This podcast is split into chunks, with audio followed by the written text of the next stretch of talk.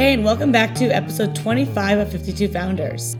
I'm your host, Chrissy Costa, and this week I'm so excited to be joined by Chieh Huang, founder and CEO of Boxed, an online warehouse club that ships directly to consumers in two days or less. While Boxed's e commerce model has seen much success, it's its internal operation that fascinates me the most. Jay has been lauded in the press for his innovative approach to employee perks, especially in light of the rise of automation in his industry. He's one of the most inspiring leaders I've spoken to, and I'm so thrilled for you to hear his story.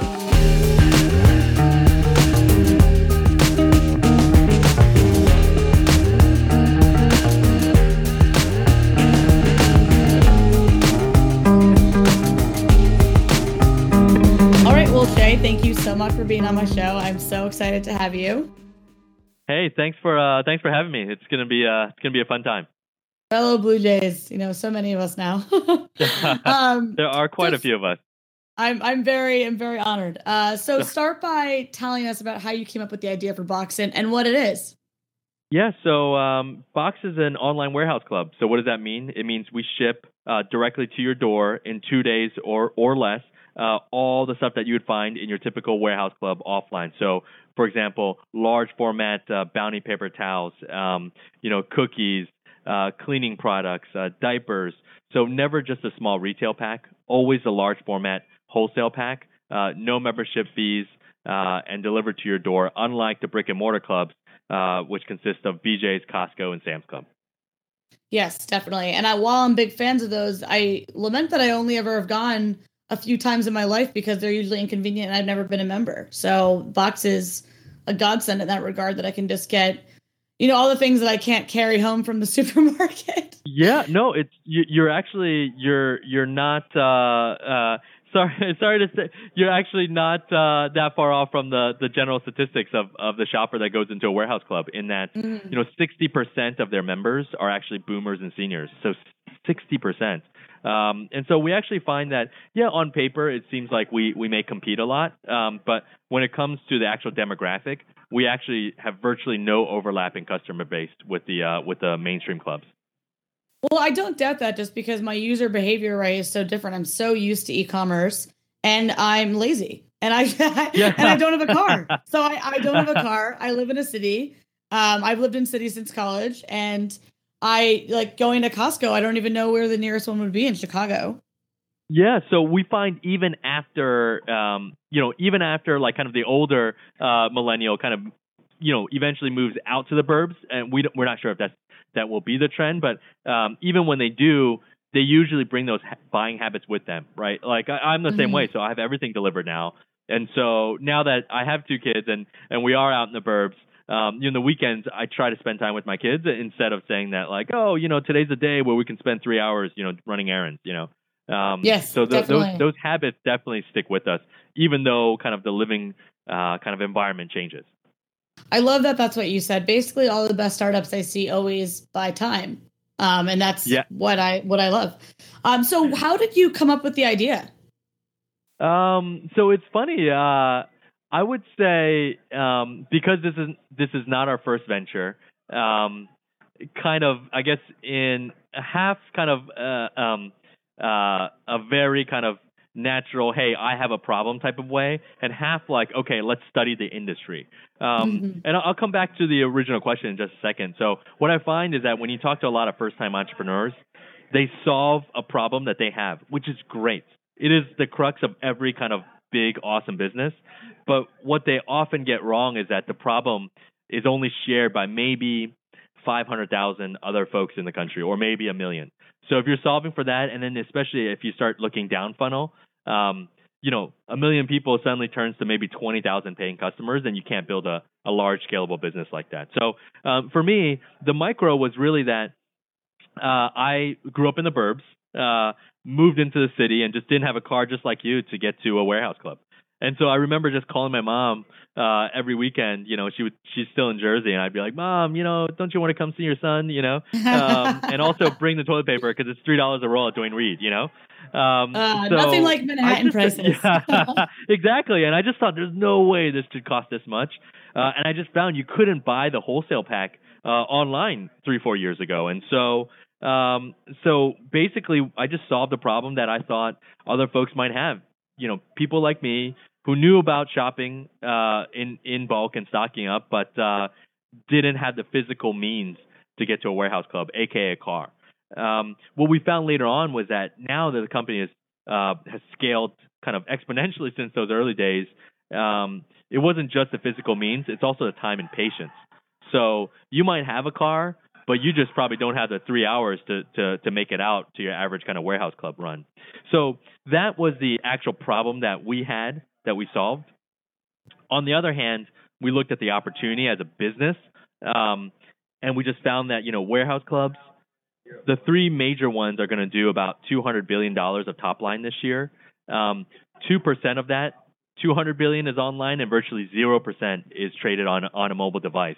Uh, and so if you think about that, I mean, you know, literally, I don't think anyone would take the under if we did an over under bet on 0%, uh, or, or it being 0% over the next five years. So I think there's a good business case and a, and a real problem to solve.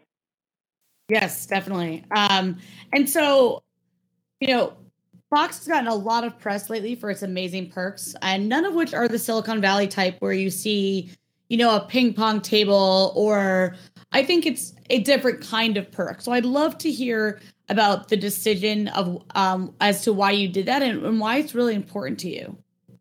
Yeah, I, I think you know, um, I think it's there's different ways to to to look at culture, and I think some of the stuff is like kind of window dressing, like in terms of you know ping pong tables, this or that, you know, and and I think it's great, you know, it, it is a good cherry on top, but you actually won't see uh, much of that or or almost any of that here at Box. I think, you know, at the end of the day, people want um, want to want to have meaningful work um, where they're passionate about um, and that they can make a difference about, you know, and so um, with that said, though, you know, how do you kind of make that even better? And I think it's just having folks feel like they're part of a team. And for us, that team spans from engineers all the way to folks making 13 bucks an hour picking off the the uh, fulfillment center floor. So how do you galvanize that um, that culture and that team? Um, uh, I don't know if, if the way we're doing it is the best way, but it's it's working for us. So um, it's the reason why we're doing it.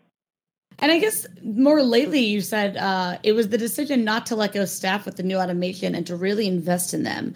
And that was something that I think a lot of people found remarkable, and, and myself included, just because it might not obviously correlate to your bottom line, but I think long term it actually could. Is that where you kind of see that going as well? Absolutely. And so um, I think I, I, I was. Uh, um, I I can't say misquoted, but I guess quoted, and then it got truncated in the end. Uh, like typical media. The, yeah, well, it's it's you know it was it was something like uh, you know it's not the smartest thing we've ever done for the P and L, and then I think the rest of the sentence was like in the short run, um, because when you think about it, like automation allows us to be a lot more kind of uh, uh, economically efficient when it comes to our unit economics, um, and with that the business will will grow. We'll attract more funding. The business will grow, um, and then we can hire more and more folks. Because it's not like you know the business is not growing, and this is all the folks we need in perpetuity for Boxed. It's just our way to to spur uh, additional growth and eventually to hire more people. Um, and so that's kind of our spin on it. But at the same time, though, we do fundamentally believe that you know you don't like we can have discount prices on all our, our, of our items, but you still have to value people and you can't discount people because you know you've been into stores uh, where you can just tell the people working there like do not want to be there. Mm-hmm. Right, that's probably like 95% of retail. But when you go into certain stores, when you tell, like even a Trader Joe's, you go in there and you're like, wow, people, you know, they're not they're not like, wow, I'd rather be here than spending time with my kids, but they're enjoying kind of their their hours Definitely. there. Um, yeah. And you can kind of feel that as a customer. And so for us, you might not see that face to face because we don't have a physical store, um, but you see it in how the boxes are packed. You see it in the customer service interactions. Mm-hmm. Um, and then lastly, you kind of see it in the Glassdoor reviews because folks are really educated now when it comes to where they shop and they Google Google you before they shop with you. So, yeah. Um, so yeah, I think all that combines into um, uh, hopefully RO, ROI an ROI positive uh, kind of uh, formula um, uh, down the road. Definitely, and I think people, um, I think CEOs in particular, uh, underestimate the value of retention. You know, you think you can let go people, but if there's so much costs in a different in addition to just morale against your other employees and then you know having to find new people. And if you have a high turnover rate i think it's going to really take a toll later on. So i i'm really I, um, a big fan of this.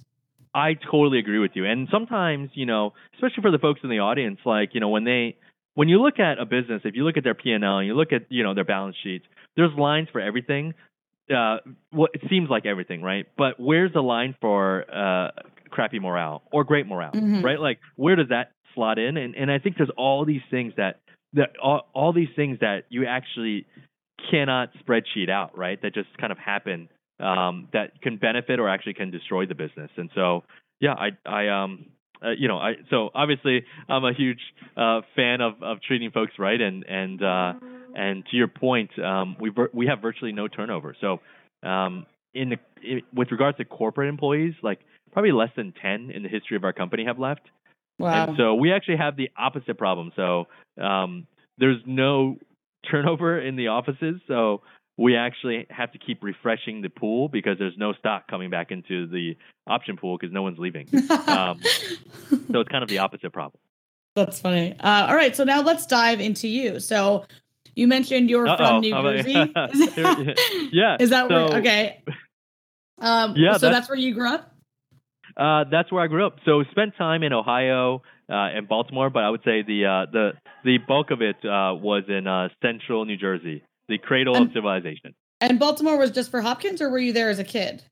Uh, Baltimore, I was there as a kid, and so um, it's funny because when my when my uh, parents kind of uh, immigrated to this country, um, you know, my mom was a teacher uh, back in Taiwan, but gave that up, came here. Uh, both my parents didn't really speak the language, and mm-hmm. so my mm-hmm. mom actually started over and was uh was a a, a cashier at one of the kind of like um uh Chinese fast food restaurants across the street from Johns Hopkins University Hospital.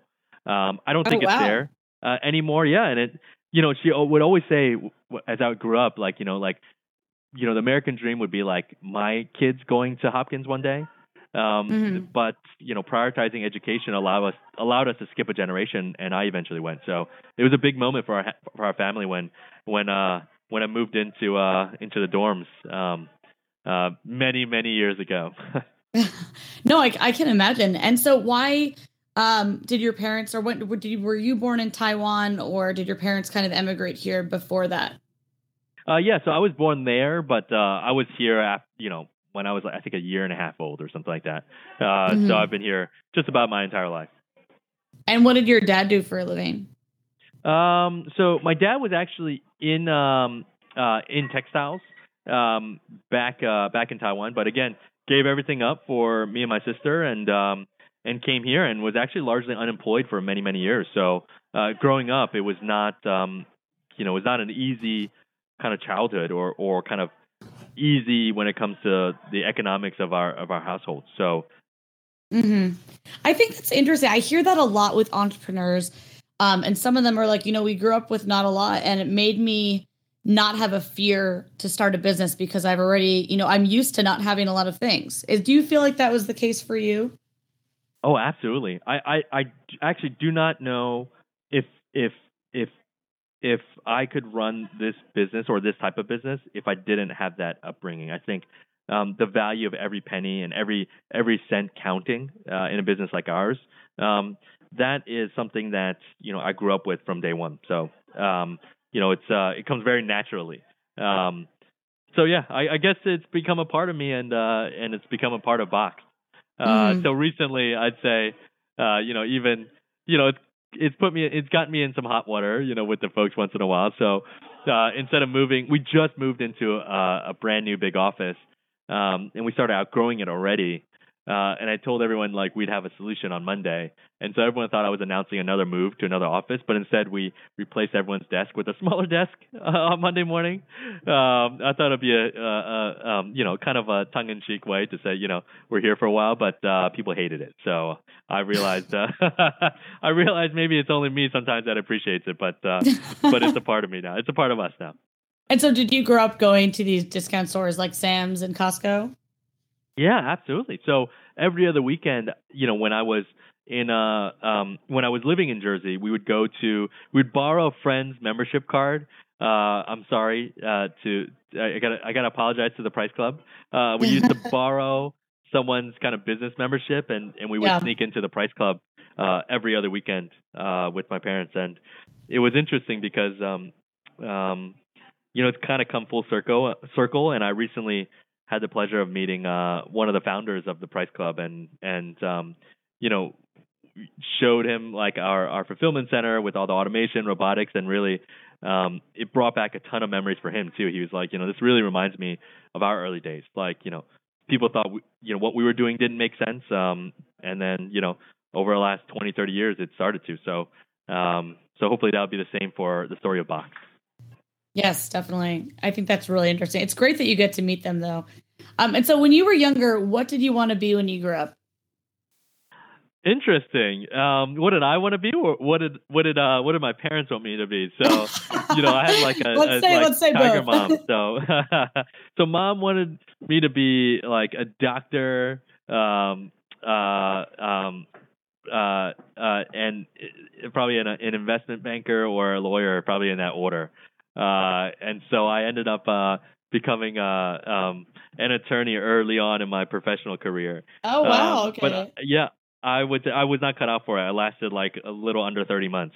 Um, after taking the bar, after going to law school, after taking the bar, um, you know, I had to break to my parents. Was like, this is not for me, mom, and uh, we're we're uh, I'm quitting this awesome job to uh to go make video games with my friends. You know, that was our first venture, and you could tell the shock. She to this day she still asks me like, when am I going to get a real job? And so um, so I'm like, come on, mom, you know, cut me some slack You're here. like I you have know? hundreds of employees, but it's fine.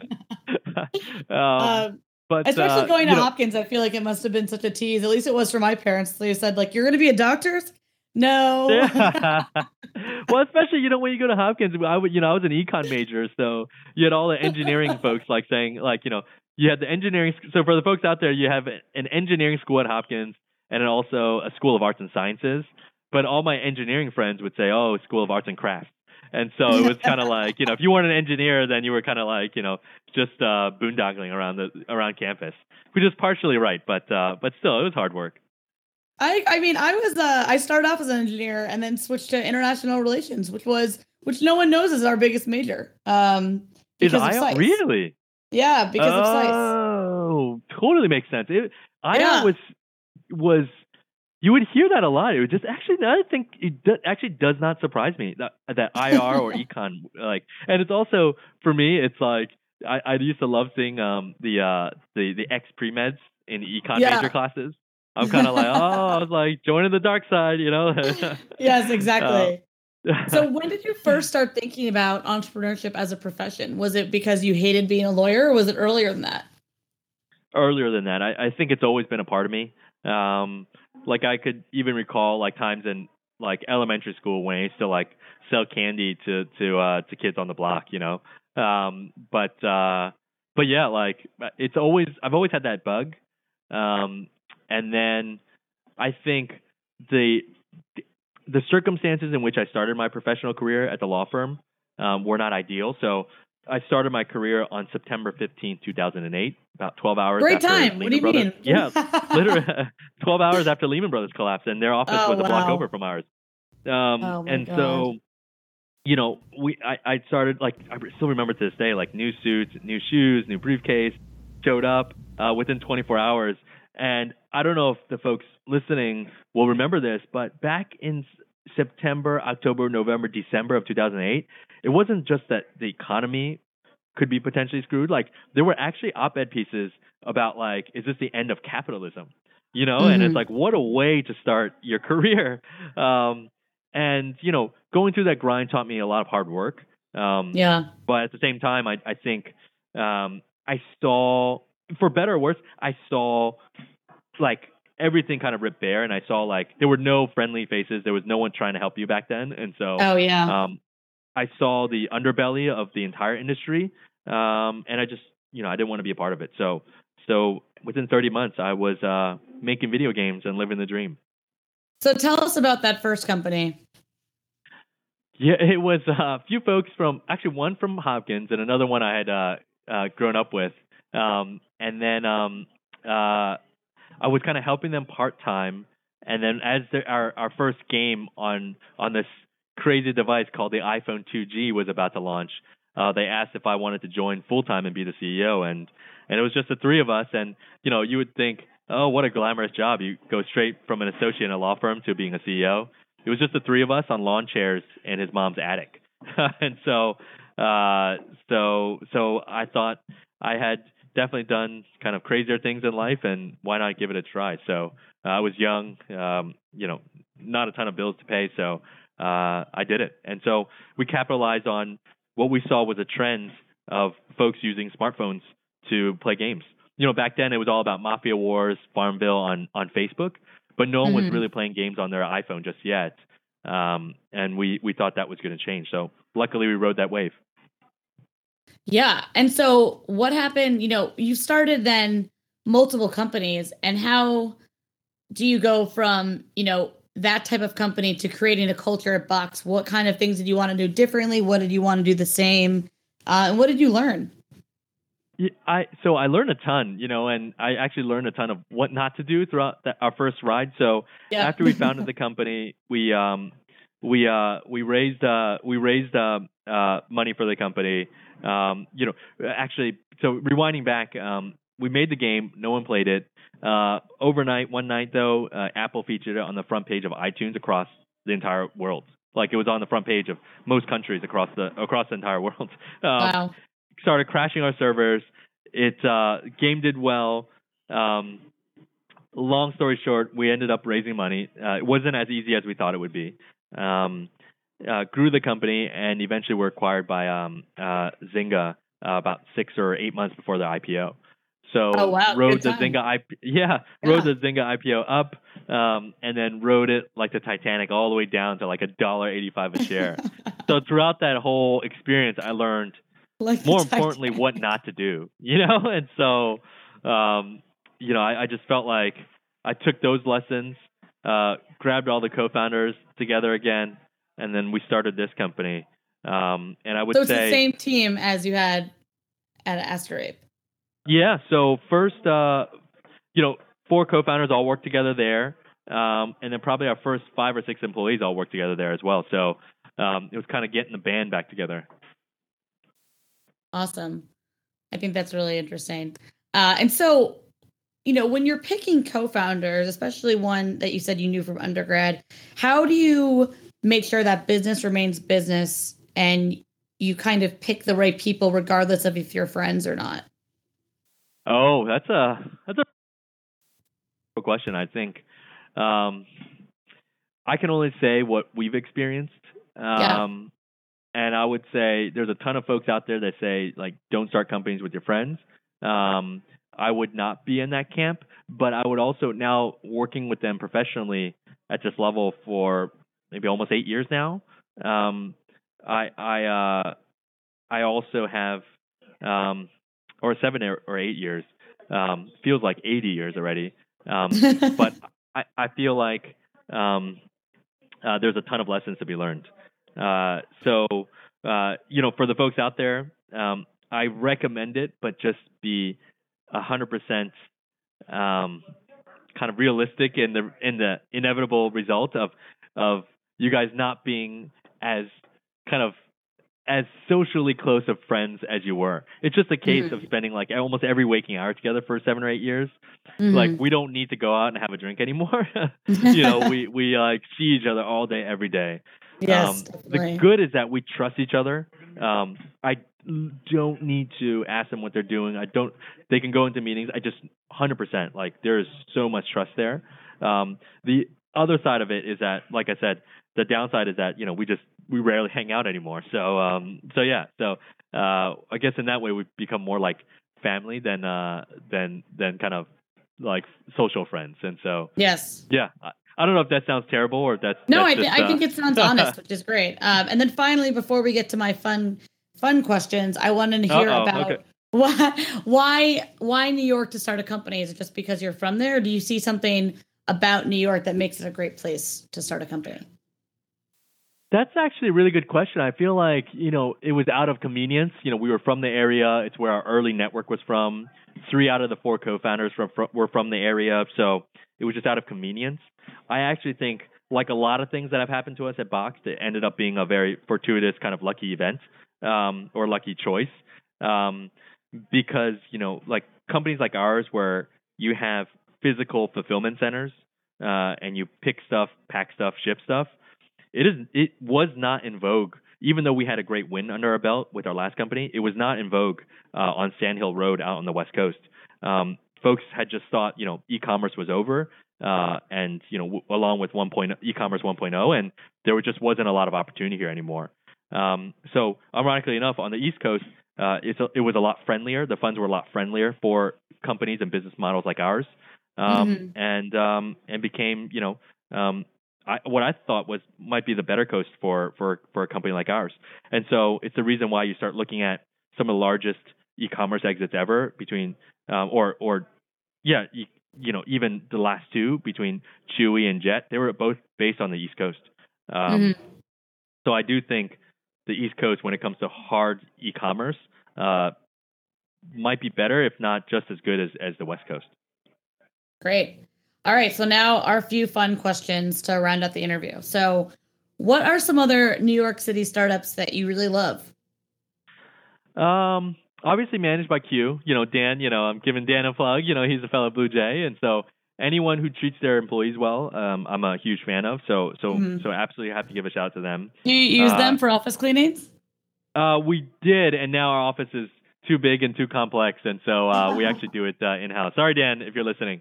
Um, he knows. Yeah, he hates me for it. But uh, um, the uh, um, the other other companies, I would say, um, I really like uh, Blue Apron. Um, mm-hmm. You know, obviously, again, plug in a uh, um, uh, someone I knew from high school, but um, I think their business is growing like crazy, and and yeah. potentially will be one of those kind of flag bearers of, of New York City tech. Um, Definitely. So I love what th- what they're doing as well. Um, and yeah, I would say those two off the top of my mind. But there's there's a ton others. I just think we we get covered less in Silicon Valley, but still a lot of interesting things out out here on the east. Yes, definitely. Um, and so outside of e-commerce, what other areas of tech do you see taking off in 2017?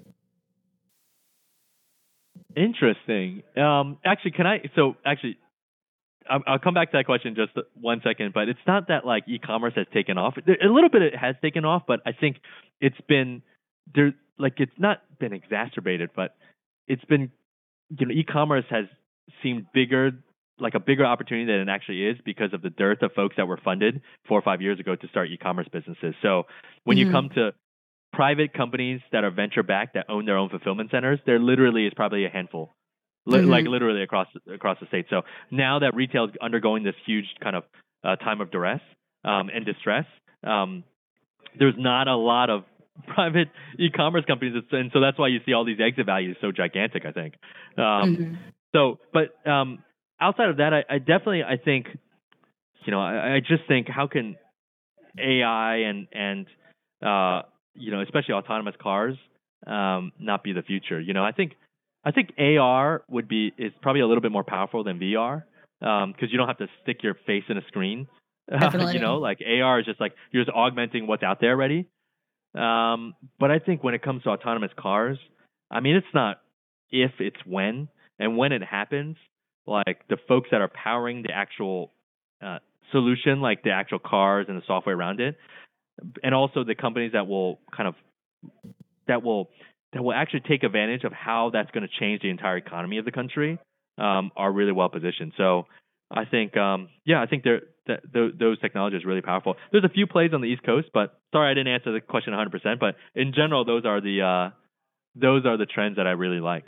No, I think it's really interesting, especially with your business. And we were talking about the automation before. Um, I think we're only starting to scrape the surface, and I, I mean, I'm a very bullish on it, so I'm excited to see where it goes. And and finally, if you could interview one founder, who would you most want to interview and why?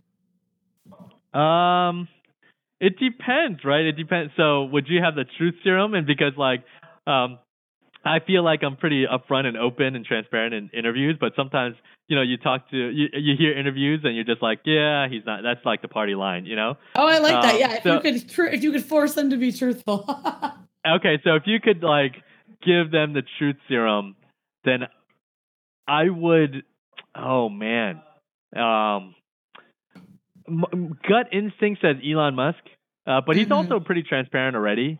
Yeah. Um, uh, but here's a very, very, um, um, I guess, uh, cliched one. Um, I think it would be, it would probably. Sorry, I'm not sure if you'll be able to get this one, but uh, Bill Gates. Oh no, everyone um, says Bezos, so I'm excited to see Bill Gates. Yeah. um, so you could just email. I'm sure it's just Bill at Microsoft.com. So you know, tell tell him tell him I sent you. You know. um, yeah, exactly. Because I think like there's just so much he's seen. Um, I really wonder what that looks like from those eyes, and and it's kind of like um, you know when I used to talk to my grandfather who, who was 102 before he passed away. Um, oh wow yeah, it's just like the the the kind of what he's seen from his own eyes from his early life to to to a few years so recently has been like it's been amazing, right? And so one of the pioneers of technology, if you if you ask Bill Gates and you gave him truth serum on like what he's seen and what he likes and what he doesn't, um, I would love to hear that. I I I, I really uh I really would. Yeah, I I totally agree. Um, well, that was great. That was not the. I really thought you were going to say Bezos. So it was, I, oh, I, I, uh, to be different. No, I, and I, you know, I think uh, I've read the Everything Store, so you get a good uh, kind of bird's eye view of it. Um, yeah. But, uh, but yeah, it's it's it's it's interesting, and also just to round that out, I think um, uh, wasn't it? Uh, it depends what True serum, what form True serum comes in, because didn't like Steve Jobs say like Bill Gates was like one like one hit of E away from like uh or or one like one hit of LSD away from like true genius or something like that in one of his books or one of his interviews. So so I don't know. So yeah. So maybe you can invite him. I'm not sure, but yeah, maybe maybe one day he'll be on 52 Founders, but we'll see. It's a very it's a very hot podcast. So yeah. All right, well, Jay, it's been a pleasure having you. Thank you so much for being on my show. Uh, thank you for having me.